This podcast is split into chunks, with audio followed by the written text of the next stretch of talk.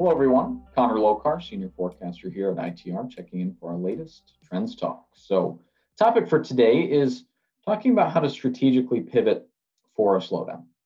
And this is a thought exercise I went through with some clients on the road uh, the other day in some breakout sessions. And I really loved the takeaways there. So I wanted to bring that here to the Trends Talk forum.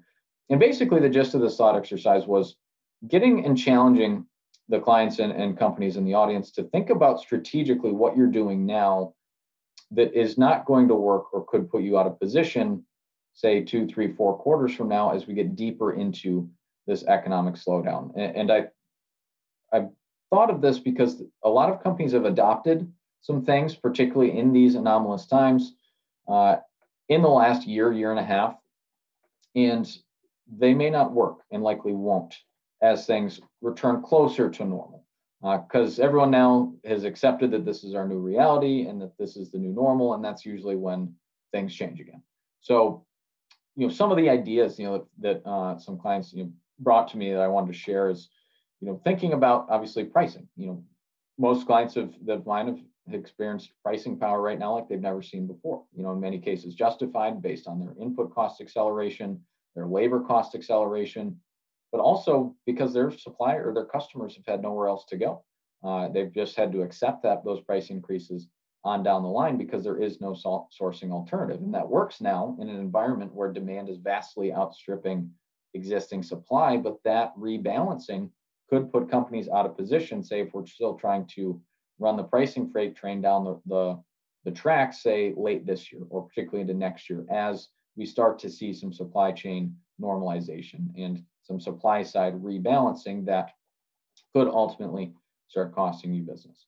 So that's one that we discussed. Another was thinking about you know doing an analysis really of your customer base because in a lot of cases a lot of folks picked up customers that they had never worked with before or in a higher percentage you know became a higher percentage of their customers' overall supply base because maybe they had better supply chains themselves, this being the supplier, and they you know had more availability than folks they used to compete with. So instead of maybe being you know supplying 20% of client A's you know total needs, maybe they moved up to 40 or 50 because they found themselves maybe strategically by you know by intention or or luck in, in a position to take share based on the fact that they could deliver more effectively or quicker or at higher volumes, whatever it is, is that sticky?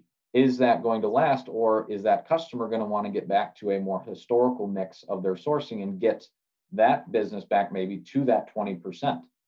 That could be something not factored in into someone's budget and plan for 2023, just uh, maybe blindly assuming that this business that we got in this current environment, assuming that in a slowing, normalizing and more supply flush environment next year uh, to be impervious to that. You know, it may be, and maybe we've done a great job with that new account and done such a good job that that client remembers that, but maybe assessing some of that vulnerability. Another company in this uh, exercise talked about their uh, chemical compound plastics manufacturer, and they've had to change their mix just by need, by uh, by force in terms of their products, which their clients have accepted.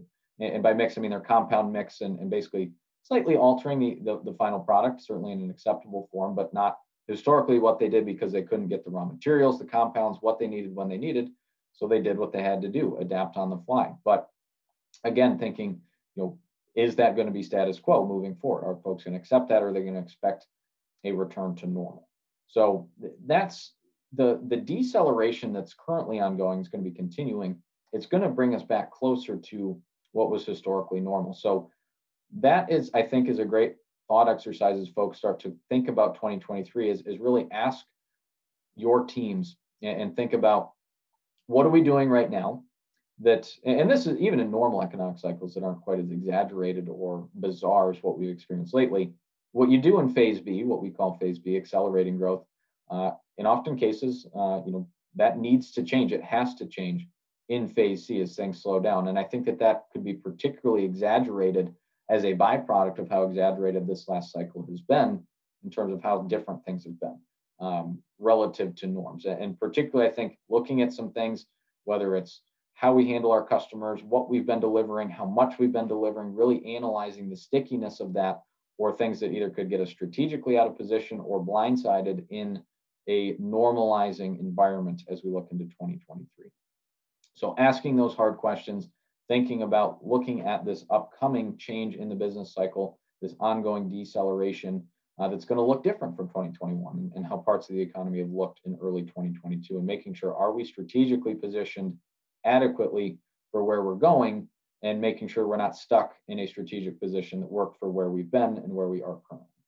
So think about that. Think about the pivot, what we need to do to stay strong, stay resilient, stay profitable as we move into 2023 and what's left of 2022. So thanks for joining. I'm Connor Lokar. I'll see you on the next one.